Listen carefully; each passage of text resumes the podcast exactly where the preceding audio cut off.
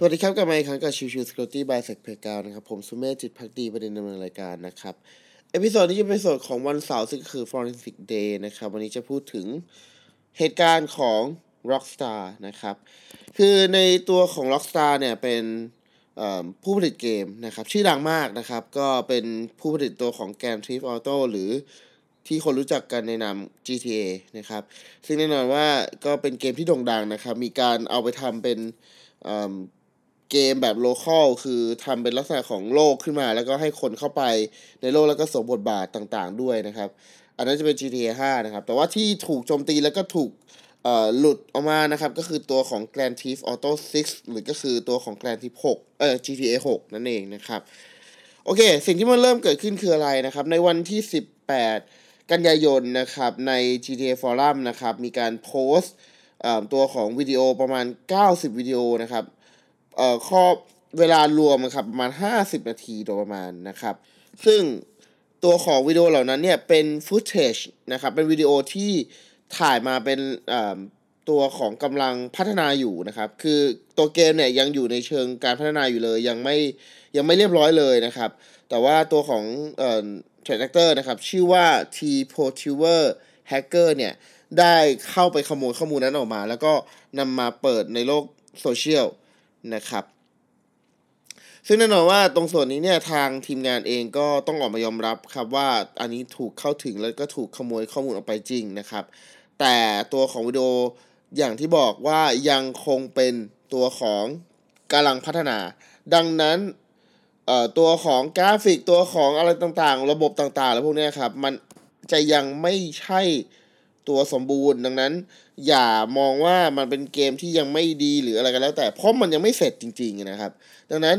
ก็ตัวของทาง Rockstar เองก็พยายามบอกว่าโอเค ขออย่าไปยึดติดกับตัวของวิดีโอที่หลุดออกมา เพราะว่าเอ่อมันยังไม่สมบูรณ์นั่นเองนะครับ ทีนี้มาต่อในเรื่องของตัวเอ่อ T-Pod Tuber Hacker นะครับเอ่อตัวนี้เนี่ยเขามีการเคลมว่าเขาเป็นหนึ่งใน คนที่เข้าไปแฮ็กตัวของ Uber เมื่อสัปดาห์ก่อนนะครับ ดังนั้นเนี่ยจะเห็นว่า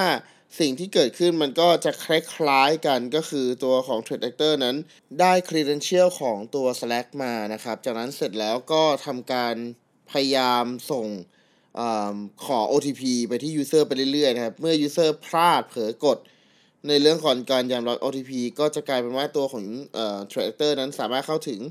ตัว Slack ได้นะครับ จากนั้นเสร็จจาก Slack ก็เข้าไปต่อ เพราะว่าใน Slack ก็อาจจะมีข้อมูลภายในต่างๆนะครับ ซึ่งในส่วนนี้แหละคือส่วนที่ทำให้ตัวของ Trade Actor นั้นเข้าถึงระบบภายในอย่างง่ายนะครับ เพราะว่าด้วยความที่พอเข้าถึงตัว Slack แล้วใน Slack นั้นมีข้อมูลที่ไม่ได้จัดเก็บอย่างที่ดีพอ มันเลยกลายเป็นว่าตัวของ Trade Actor สามารถเข้าถึงส่วนของข้อมูลโปรเจกต์ต่างๆ รวมถึง credential ต่างๆ ด้วยนะครับ แล้วสุดท้ายก็เลยกลายเป็นจุดที่ทำให้ตัวของ Trade Actor สามารถที่จะเข้าไปถึงภายในภายใน network ภายในต่อไปได้นะครับ